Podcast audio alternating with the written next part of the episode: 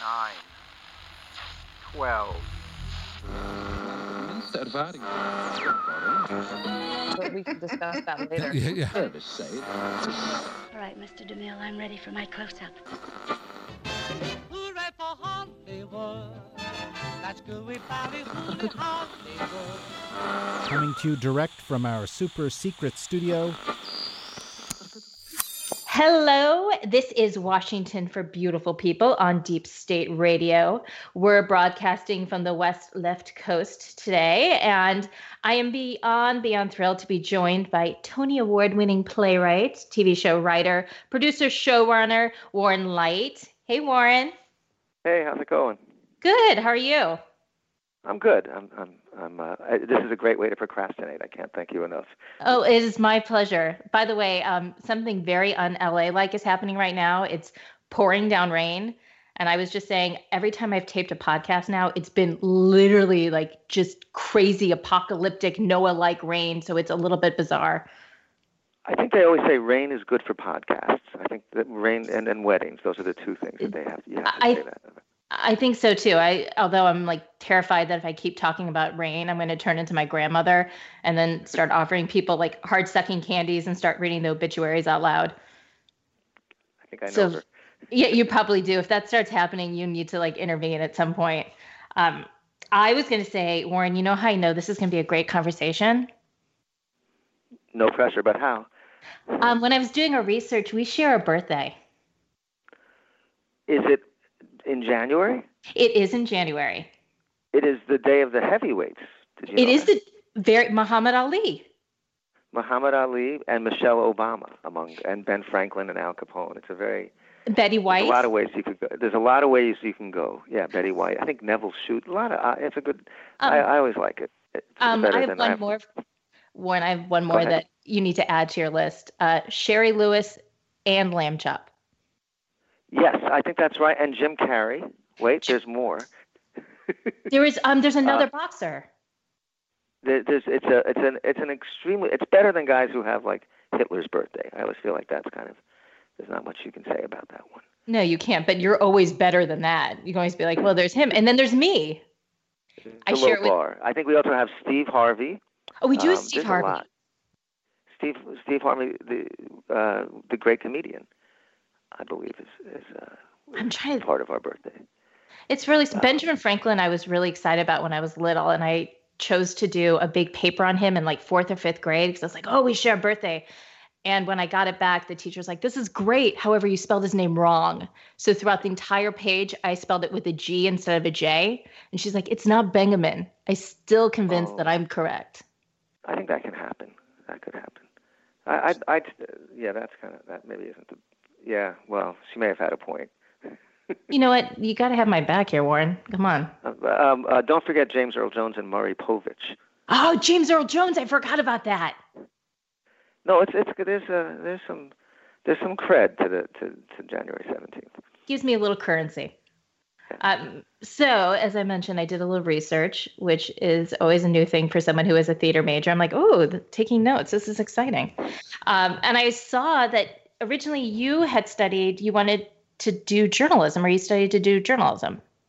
Yeah, I, I um, so I, I got I was in the wrong school at the wrong time, but I, I went to Stanford. I got uh, I was running away from home, I think, in hindsight, but and I, I got uh, scholarship out to Stanford, where journalism is called communications, and um, I I probably said upon graduation I must have sent out 300 resumes. It was around the time All the President's Men had come out, and suddenly every college in America uh, was graduating more journalists or more people with journalism degrees than there were working journalists in America. And I, it was it was an early lesson in how a lack of connections really is a barrier. I got I don't think I got a response to the 300 resumes, and I uh, I painted houses for a while, then went back to New York, got a job writing ads for college textbooks, and started to just send articles in over the transom. And the, and the Village Voice bought one for $150, so I quit my job and started writing. It was it was a simpler time. I was saying, but there's a great quote about rejection, and I think I must have posted someplace. It was said, I forgot who said it now, and I literally just saw it. It was, "I love my rejections; they show that I try." And so I always like that. I'm like, ah, rejections are are good in a way. You know, you guys see that you've you've made the effort, but 300 is pretty. It's pretty epic. Well, and no one, and then uh, there were guys who, who I'd gone to college with who suddenly had jobs at the at the Daily News in New York, and I thought, but I'm from New York. Those guys don't know anything about New York, and and they can't write. And but what I didn't know, uh, uh like little backstory, like their dad knew the publisher of the Daily News, little things like that. It was it was That helps. you know when when you're on the outside, you think things are really rigged. And then over time, I've gotten more on the inside, and I realize they're far more rigged than I realized. You know, it's, it's, um, so the rejections build character, but they're also probably a sign that uh, that, that it's not equal opportunity necessarily. It isn't. But also think about how your world would have changed had you gotten that job, as opposed to Oh, the no, trajectory I- that you I- went. Most of the things that went south in my career, and there's there there's uh, enough of them. eventually, uh, had they not gone south, things wouldn't have gone. Uh, they it really did. Aside from building character or stressing me out or whatever, certain uh, there was some truth. I couldn't see it at the time, but had that not failed terribly, uh, for I'd worked on a movie for a long time. It came out, and and I was uh, um, not. It was not well received. So then I went back to theater writing because I thought, well, I can write a play, nobody will care. Uh, it's, it, but they can't force me to make changes in it since it's mine. And that led to to Sideman, which was the play that sort of changed changed my life. So it's it's it, there is some truth to doors have to close for others to open. But what they don't tell you is like there can be like two years where you're just freezing in a hallway waiting for the other door to open. That's that's the missing part of that. But there's I have found some truth to it otherwise. What was the movie? I'm just curious. Oh, it, I like it. It was a uh, it was a romantic comedy called The Night We Never Met. Um, about every seven years of my early career, my mid career, I'd write something and people would say, "Well, this is it. This is the next Tootsie." I was a comedy writer in those days. It was uh, when this comes out, you're never going to have to worry again, and that uh, that was almost immediately followed by two years of unemployment every time I that.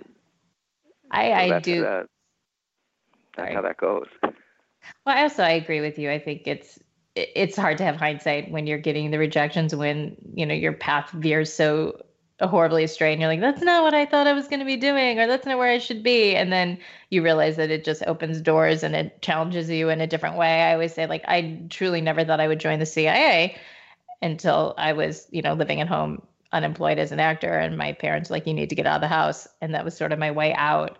But it put me on a different path which allowed me to do all these other things. And it's it's true. It's hard to see that in the moment when you're just utterly depressed I hope that's not the classic career path for CIA agents, but I like to say I have the most untraditional career path. Most people who join the CIA have wanted to do it since, you know, they were in the womb and they came out of their mothers doing like a sniper crawl in camo.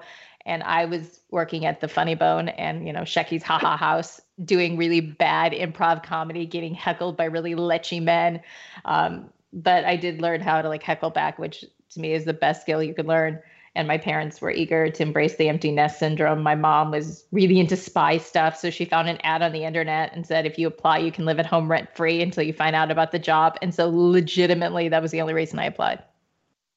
that's that's hard. That just makes me have much more confidence in our government than I would otherwise have had. The, the comedy club preparation probably does prepare you to be in the worst circumstances anywhere in the world, though. So, I, having if- I did stand up as well, um, and fact, I did stand up with Lewis Black, and he wanted to be a playwright, and I wanted to be a stand-up comic, and we would. Are you serious?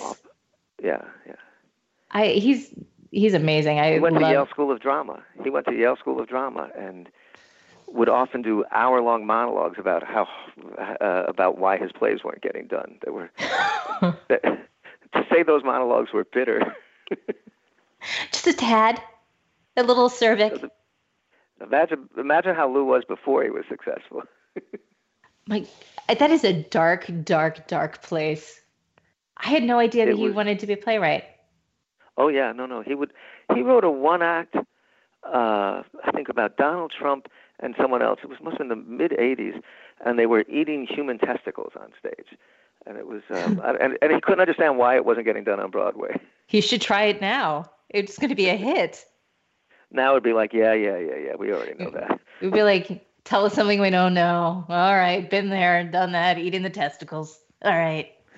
That's um when did you so you go from writing ads and then of course because I'm a big theater nerd, I was reading all your your theater stuff. I didn't know you did a musical. You did The Mayor with Charles Oh, Strouse? yeah, I, I did. Um, so my my first live, I started writing for live audiences. I wrote an article about comedy in New York for the Village Voice for $150, and um, I met a, a, an all female comedy troupe called the High Heeled Women.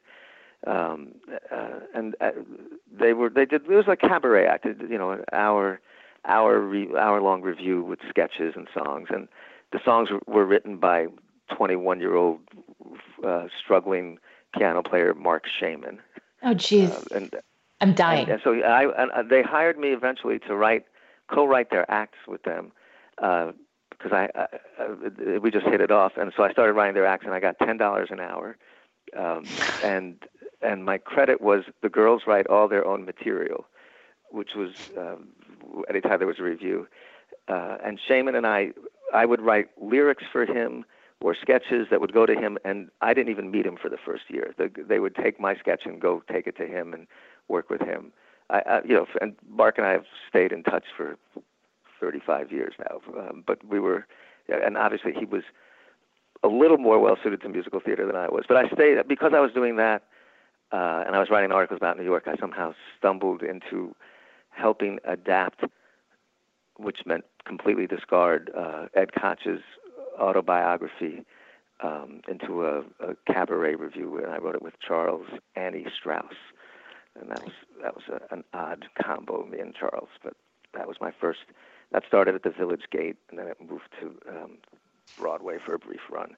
And uh, I had a character based. I had a Trump character in it named Donald Trump, and he was actually named Donald Trump. well, it was a- you know it was a parody. The whole so I every, I had a um, Nancy Giles, whom you may know from uh, Yeah. MSNBC uh, and or CBS this morning now these days. She played um, Trump's uh, Koch's beard, Bess Myerson, the former Miss America. It was a weird little thing. So and I had uh, Koch character, and I had Trump and Leona Helmsley, who was a big realtor at the time. I and then about three days to go, Trump's lawyers, or maybe it was Trump himself disguising his voice, called and David Dennison called removed. you. Yeah, and, and they demanded he be removed from the play because he's a private citizen, and um, and he wasn't. And the producers were nervous, but I'd worked at National Lampoon a bit, and I knew enough about the right to parody and libel laws. And I, and I said, "Oh, just give him tickets to opening night." Um, so they invited him to opening night, and he came and pretended to enjoy it, and he enjoyed it about as much as he enjoyed Obama's monologue at the National Press Dinner. I mean, he was So by enjoying, not at all. He just sat there crossing his arms with a scowl, giving everybody an evil he- glare. But it's not like people didn't loathe him 30 years ago. Everybody here knew what he was, but I guess I guess word's getting out now. Yeah, and everyone's like, "Oh, you guys were onto something with your loathing."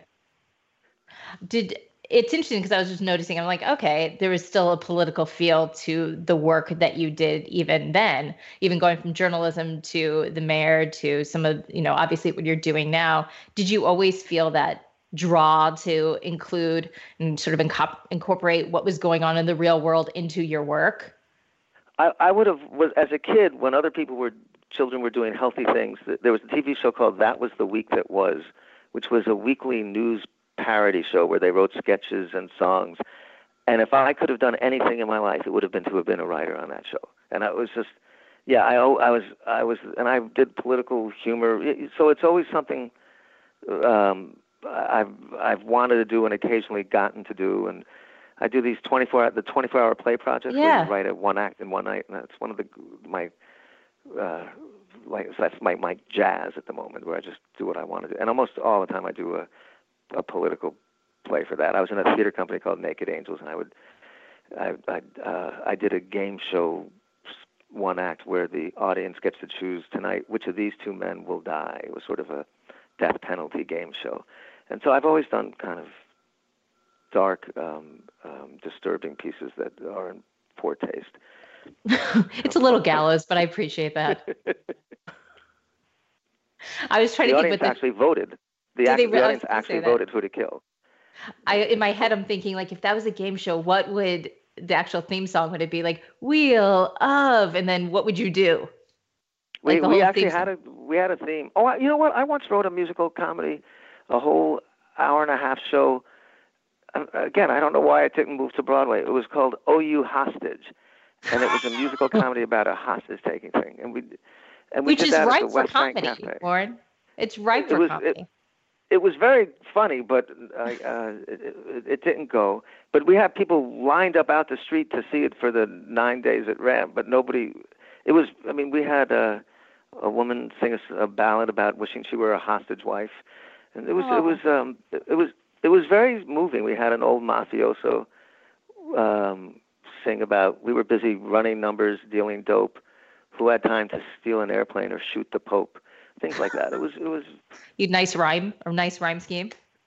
Yeah, no, we we I rhymed we rhymed regularly rhymed many of the lyrics, but but um, Which is somehow it was it was a little bit ahead of its time. In fact, we ended it. Just remembered we ended it with the hostages being freed in exchange for weapons going to I- Iran, and everybody thought that was over the top. And then the Iran Contra thing broke about eight months later, and we were You're- just Look, I if was Sondheim could prescient for- do Assassins, you can do this, right?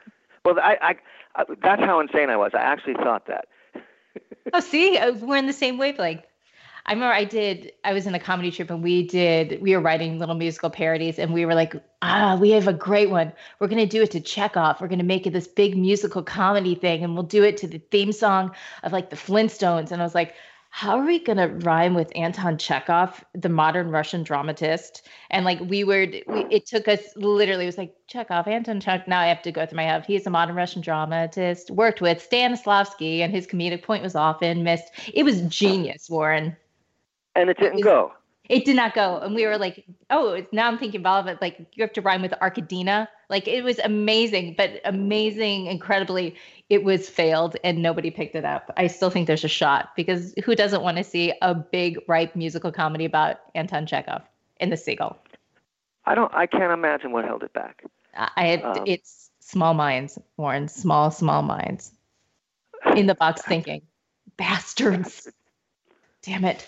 Well, after that, obviously, people know you from SVU. And I just, and for, to me, SVU was always Me Too before Me Too in a way, Yeah, because I yeah. think you're, you were telling stories about, you know, the sexual political climate that we were having before we were able to really talk about it, or we were talking about, but people were actually listening. And for you, I feel, yep, sorry. go ahead. No, go, go, go. No, no, no, go. No, I feel like that it was. It's a major thing that, and I, I give Mariska a huge amount of credit for it. She kept the conversation. uh, She started the conversation and kept it going when it would made people really uncomfortable or people didn't understand that the show was dealing with. It. She really, it, uh, the, the, world caught up to this show in the last few years, but there was a long time where that was really the only place where certain things were discussed. Um, you know, I know people people sometimes uh, minimize network TV, but uh, I didn't see anyone else doing stories that made everyone that uncomfortable.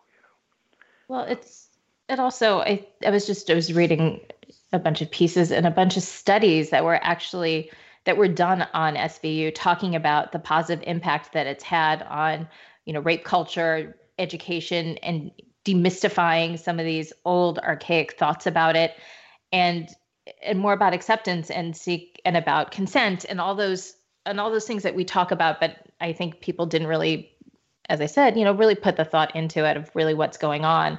And I thought, well, that's TV doing good. Obviously, you're you're doing TV to entertain and to be art, but if an amazing byproduct is that people's No, I was very proud of that. I, I You know, I, I, think liked, it's amazing. It didn't obviously reach the Senate Judiciary Committee. I guess they didn't watch enough episodes, but I was very proud of that. that yeah. and also a lot of people you know you when you do a show like that people come up and talk to you and they they disclose something that happened to them or something that they're worried about or my daughters are going off to college now and i i, I sat down and we watched three seasons together because i want you know and you suddenly you might a lot of times when you take a, a job you don't understand how, um visceral viscerally the audience experiences these things and a lot of the SVU audience uh, are survivors themselves or are are are family members of survivors, and they watch that show through a different prism than I, maybe I realized when I first started there. And you have the, the longer I was there, the more I realized uh, uh, what a responsibility it was to try to discuss the subjects uh, uh, in, in a way that that was not salacious, in a way that was not exploitative, in a way that was uh, not didactic, so that you don't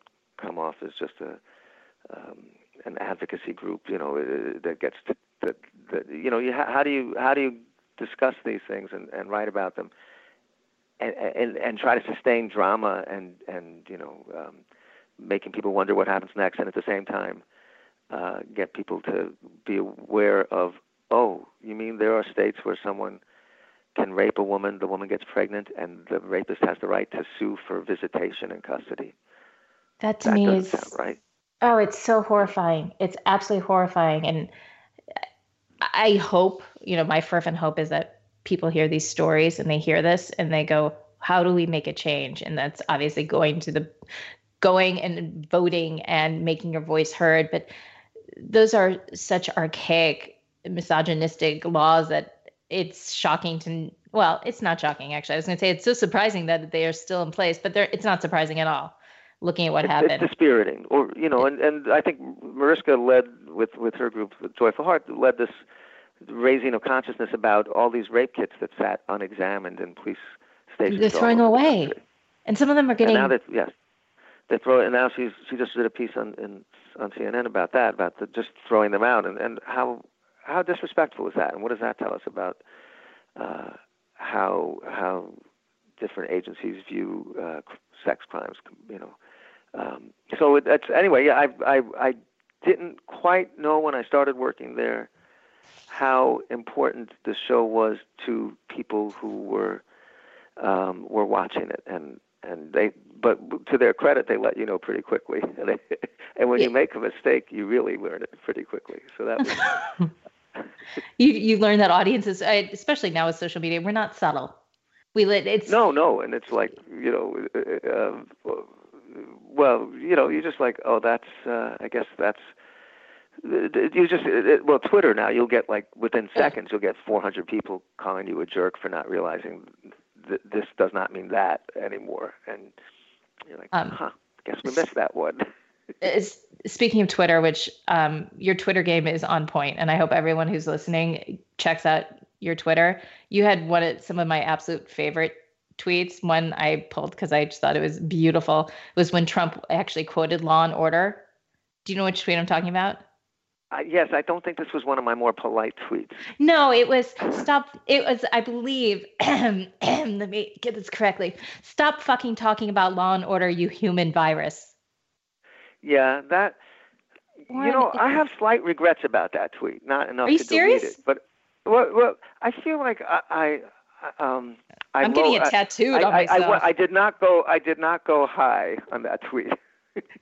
I no, you went low. You had a miner's helmet. You spelunked down into the low, and it was delightful. I thought it was like beautiful. I was like, oh, I remember when it first came. I was like, that is a d- glorious tweet, and I was like, I need to bring it up just to give you your mad props for it. I it was Oh, Sometimes I find those short, those short, um, uh, taut tweets that don't use up all the characters are the ones that really cut through. You know, as opposed to uh, the the man threading that we see a lot of. You know. I'm not good at the threading. I don't know how to work it. All of a sudden, I'm like, this is above my pay grade. I'm like, let me just tweet it. I, I swear it is mostly a male. About eighty percent of the threads are male, right? Or ninety percent of the threads are male, and it's it's it's like Which is- you know interesting. It goes against the stereotype that women are more chatty and more talkative. But but it, it goes right into the mansplaining stereotype. It's like Yeah, 20, I, I, when I, I'm in trouble when I glaze over when it's like 23 slash out of 66. I think. like you 66 i was like i don't have the time i have to have I'm lunch out.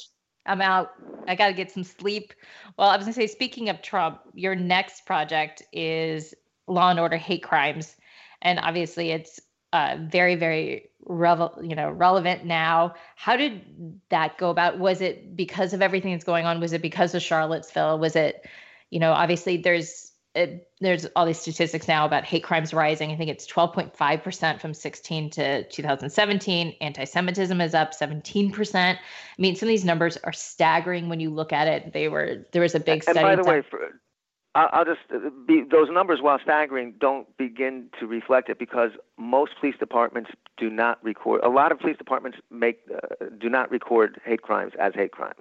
Why? So it, it, it, the the the stat keep because they don't want a bad rep because the stat keeping on hate crimes now is about where the stat keeping on sexual assaults was 25 years ago. It's completely up to the individual departments. There are no national standards for it. There's only five or six cities that even have a hate crimes task force on their uh, in their police departments, uh, so that it's it's no one no one has any idea what the actual numbers are. Uh, Um, and a lot of police, uh, like Miami, reported no hate crimes last year. well, that's Zero. ridiculous. Now, I mean, I uh, it's inconceivable, but they just uh, none report or it says NR, none reported. They didn't report zero; they reported NR. So, does that mean that that's like the chillest place on earth? I don't think so. So it, it, it there's so the again like sexual assault in in the 80s. Uh, there's just a lot of places that don't want to talk about it. That think it might be bad for tourism. What is? Who can say what's a hate crime? Uh, so there's, Uh, there's all of I think we can I- I say thought it now what's a hate read- crime. yeah, more. I mean, now you can. I, I, I guess I was looking. I was starting to think of what series, what kind of series I'd want to do, and I was looking for a cool, um, you know, streaming series or a small eight-episode thing, and I blundered across an article that um, just ran, I guess, in Harper's by Kathy Dobie. Really good article on the NYPD unit. Uh, and I got in touch with her, and, and I, I, it, it just got me thinking a lot. I, I- I thought, well, this is this is a real world here, and it's in New York, and it's part of, in real life, at, at that time, the hate crimes task force was part of the special victims unit. And I, I get maybe one good business idea every decade, and I just called Dick up and I, I, said, I, I'm sorry, I think I know what, um, what, what would be a very good show that would be a logical next place. And- and in June, even though Can I, I think- interrupt you just for one second? Dick is Yeah, Dick. Wolf. I just want everyone to know. Yeah, yeah. Dick Dick Oh, I'm Wolf. sorry. I, I don't use his I don't use his full name ever. You know, because uh, Because I'm you're cool. to, right? no, he's uh, yes, Dick is Dick Wolf, and he has um, every third show on broadcast television now at the moment. I think is his. He's uh, so. Uh, but I, I called him, and uh, uh, you know, NBC was on the phone the next day, and it was. They didn't know too much of what I had in mind, but they they they thought it might be worth looking at. And since then, there's sometimes when you start writing something, you think, God, now that I'm writing about this, I see it everywhere, and you don't know if it's what they call the Baader Meinhof effect, where you become aware of it just because you're focusing on it, or is it really more prominent? But I, I think in this case, it's really come to the fore. It was there, obviously, and, and Charlottesville had gotten me very upset, and a lot of things had started going on, even even in New York, as we, as we like to pretend we're different here. But uh, I, There's feel a like huge rash of anti-Semitic crimes in New York against the Orthodox community, like eight months ago, I think. That Yeah, was shocking. I was like, and then the last six weeks before Pittsburgh and after Pittsburgh in New York, it's also been a horrible spate of anti-Semitic crimes. Um, and they, go in bunches, and there's a sort of a copycat aspect to some of them. So if there's some gay bashing, that will um, possibly uh, lead to more gay bashing. There's, it's it's pretty bad, and the New York City task force that actually handles it. I, I, I was the more I dug into it, the more impressed I was. They do an exceptional job and they take it uh, very, very seriously and they throw enormous resources at it. And it, it's a, lot of times when you start to dig into cops or uh, different, when you do that kind of research, you realize it, it's a job and the guys are doing their job, but you know they're not they're not um, taking it home with them. But these guys uh, I, just are, are singular in their their dedication to it, and it's an uh, in real life it's a very mixed unit, a lot of diversity to it because it needs to have it that. needs to have it. And so all that was more interesting to me. Uh, so somehow inadvertently, while hoping to do a small streaming, you know, period piece for for uh, for some obscure network, that uh, I I I have backed into um, uh, another Law and Order network show. Same thing. Small, Yeah, obscure little Law and Order. My life is. It's another one of those turns, those little turns that you're like, okay, so I'm not going to do that. I'll do this. Is it Yeah. when you're talking? Are you pulling stories directly from the news? Are you getting them or from obviously the folks you're talking to in New York? I mean, how much of it is politically driven from what you see now? I mean, are we going to see a Trump? I mean, I'm sure everyone's asked you, but is there going to be a Trump-like character, you know, who is you know, I, I, I think that this? you can, if you can do it without a Trump-like character, because he's not. Uh, but you, but people, but what you have, I think, and again, uh, I have to be. I, I don't want the show to be preachy or didactic or to only draw people who, who find uh, Trump abhorrent. Uh, you know, ha- you know, you want to reach people who, um, who might, at who might not be naturals for for a show like this. You want to, you want you want as many people as possible to become aware of of these sorts of crimes and to, in a sense, to get awareness of them to do to do to this world or for this world what I think SVU managed over a long period of time to do about sexual assault, which is just get a dialogue going and get people thinking about it and thinking about the laws about it and uh, and and what constitutes a hate crime. So so no, I don't think I can. It can't be agitprop, which I, Yeah. I have happily written in cabaret form and that kind of thing. this is not that. This is, and so you, I, I but I start reading accounts of crimes all over the country. Um, I start. I, I I talk to advocacy groups. I meet with victims. I meet with defense attorneys. I meet with prosecutors. I meet with retired hate crime cops. I met with the FBI.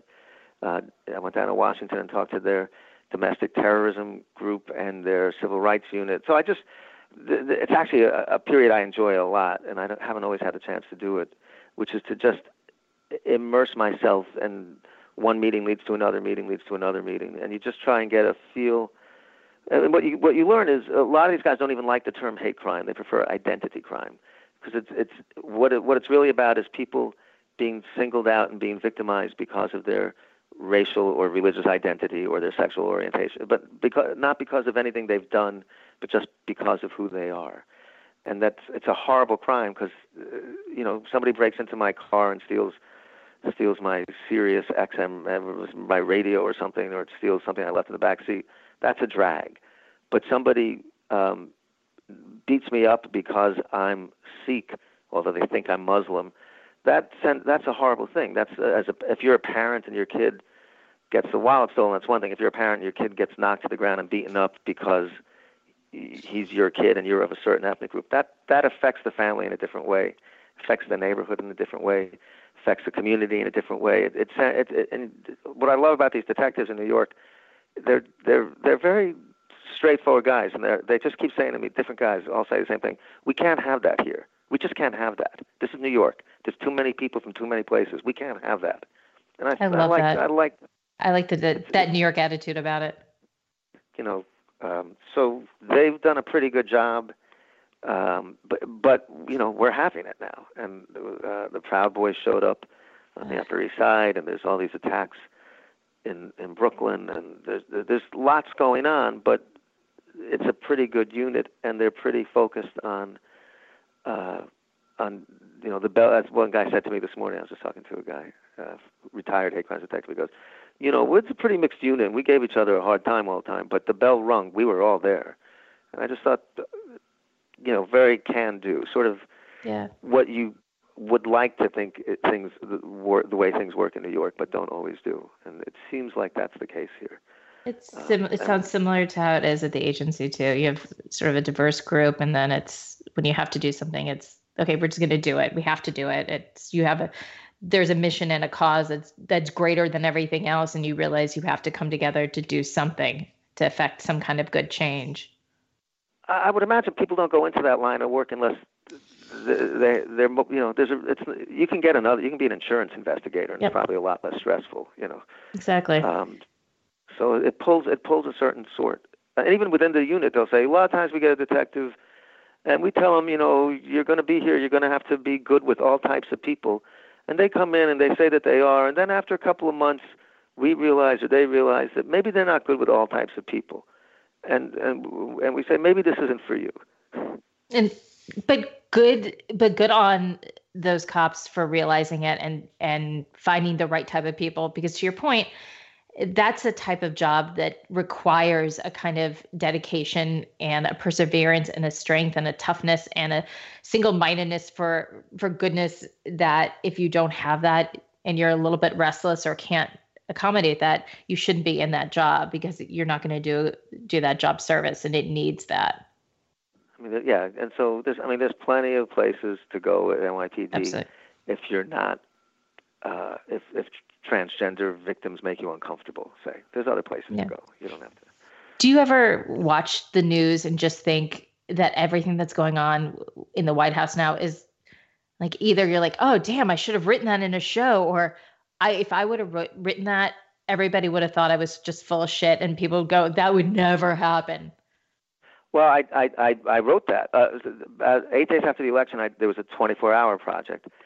So I wrote one of those one acts, and I had a, a nice diverse. You draw your actors. You get like seven actors. At, uh, there's all the actors' photos are on a table at 11 o'clock at night, and there's like a, a fantasy draft, and there's the six playwrights with 30, 30 uh, Polaroids of the actors who are available the next day, and you may not have worked with any of them, and so you just draft them, and and inevitably some playwright goes, I only need three, and he walks out, and so, so there's like four people left, five people left, and I think, well, these people volunteered. I can't. They, I'll write. So I, I took like eight people for my script, and it was midnight, and I didn't know what to do with them because they were a mix of ages and ethnicities, and all, and I wrote a thing where they'd all been.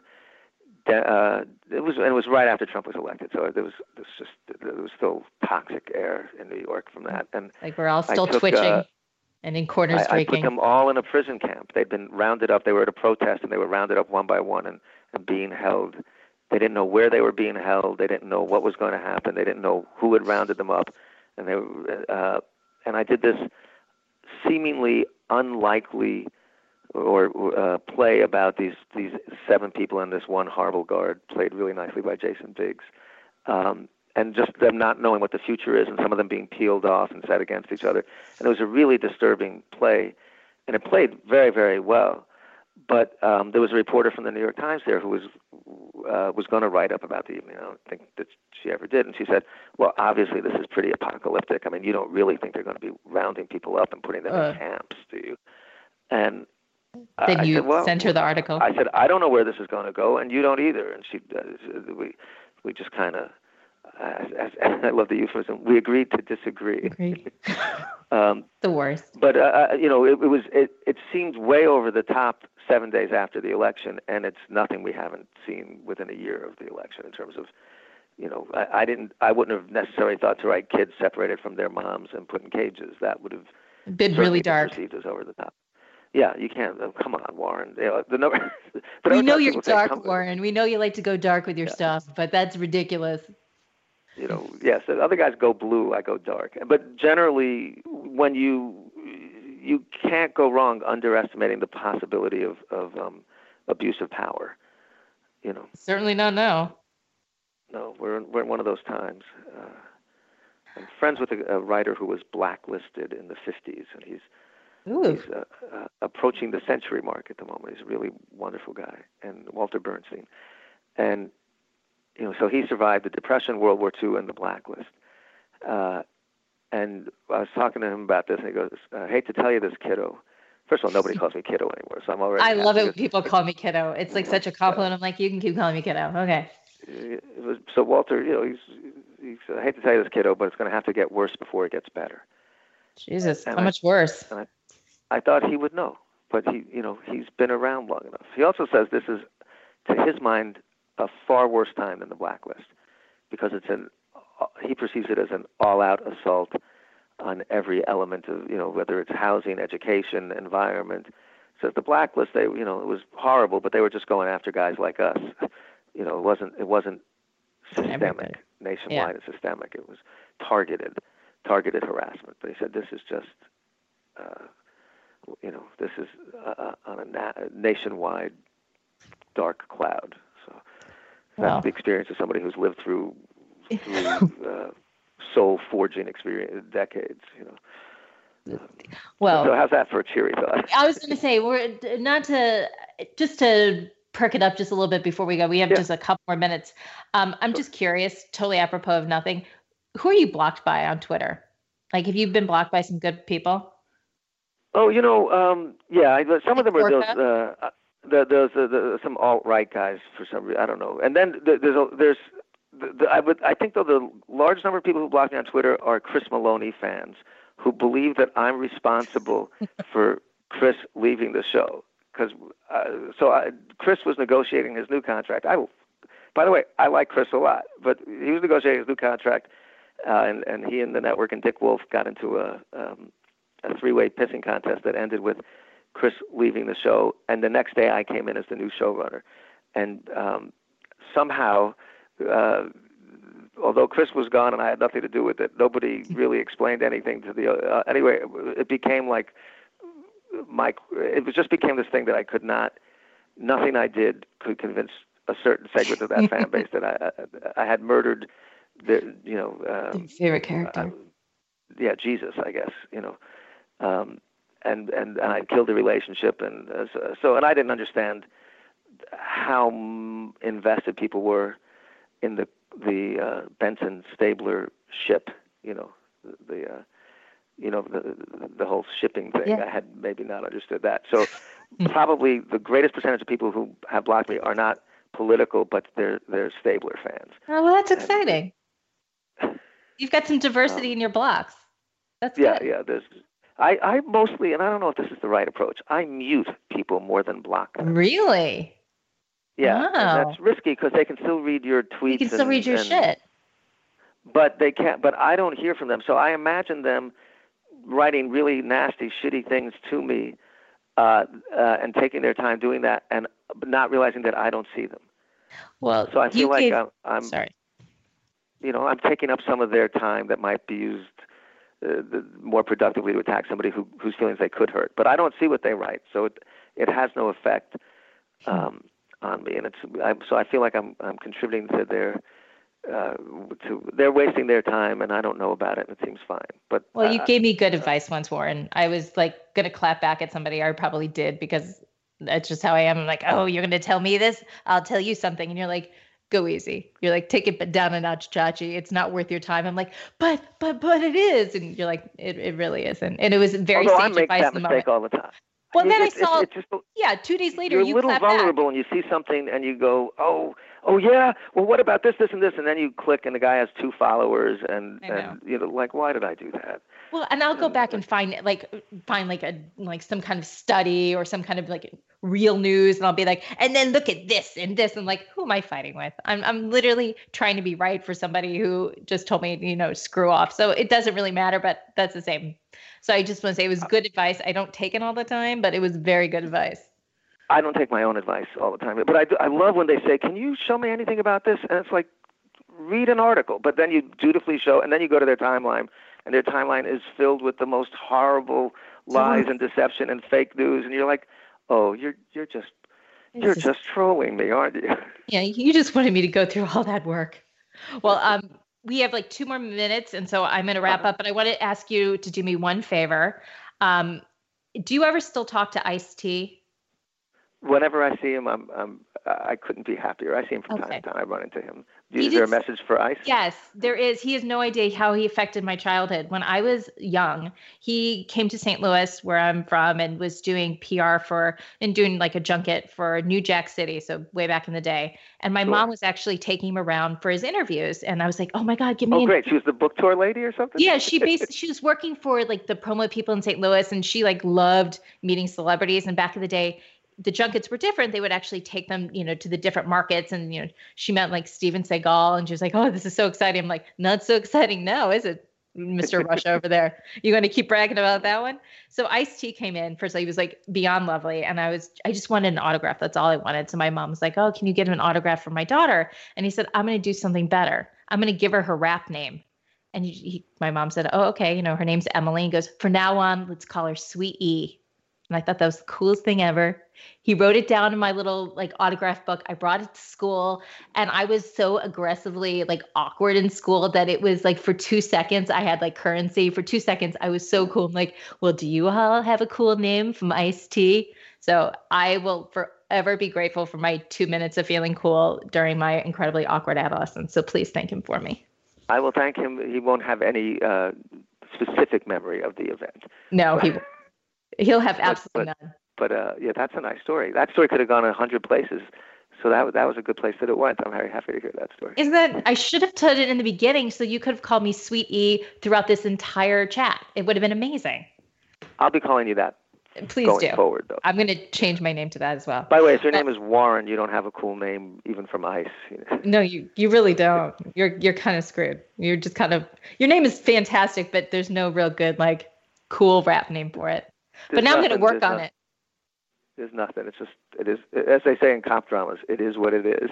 Wait a minute. This is going to be a challenge. So if- if anybody's for everybody who's listening, if you can think of a really cool, you know, alt name or a cool name, I shouldn't say alt. Ooh, take that back. Any kind of cool name for Warren, please tweet it at Warren and I because I'm really curious what um, everyone's creativity will come up with. So I'm taking it as a personal challenge. I'm holding my breath. Please. Well, Warren, thank you so so so so much for for joining me, and I was so excited to get to chat with you about all of this good fun stuff and slightly dark stuff as well. And I just want to say thank you, and I want to just tell everybody that if you want to visit deepstateradionetwork.com and you can support all the work that we're doing here by becoming a member. Members receive early access to all the podcasts, one-on-one newsmaker interviews, discounts on Deep State Radio swag because it's the holiday season. You can get fleeces and hoodies and mugs and all kinds of cool stuff. You get the daily newsletter, and through the end of the year, which is my absolute favorite favorite part, is Deep State Radio is donating 10% of all the proceeds to the Malala Fund and the International Relief Fund. So you can give the gift of Deep State Radio membership, and you can follow us on Twitter and on Facebook. And Warren, can you give out your Twitter handle so folks can follow you Sure. there Although too? as you speak, I'm now follow. I'm clicking follow on Deep State Radio, just so at Deep State Radio. I just clicked on that, and I see there's Deep State Radio nerds too. I don't know what that is. They're like the.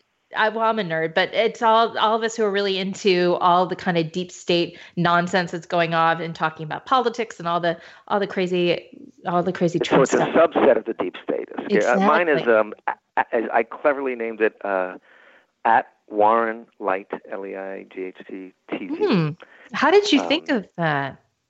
Well, that's part of my job as a creative person to just Oh, you, you know you just if you center yourself, it come things like that just they come to you, uh, and you just it's a In a moment you feel blessed when they do. Yeah. you do. You write it down in the middle of the night when it comes to you, and you have the perfect moment. Well, I actually think the PR person at FX Network told me to do that. it's it's good advice. it's even worse. The story, the Genesis story, is even worse. We're gonna we'll have to change that in post. Um, well, thank you again, and you can. Oh, also, if you want to follow me, I am at CIA Spy Girl. I'd love to hear what you thought about today's podcast. And if you have questions or comments, feel free to tweet them at me, especially if they're nice. If they're not so nice, you don't have to tweet me. But thank you again for everybody for listening up. And I look forward to bringing you and uh, another podcast next week. Bye bye. Deep State Radio is a production of the Deep State Radio Network, a division of TRG Interactive Media. Our podcast today was produced in cooperation with Goat Rodeo Productions and was supervised by Ian Enright. Join us again for another episode of Deep State Radio. If you don't, we know where to find you.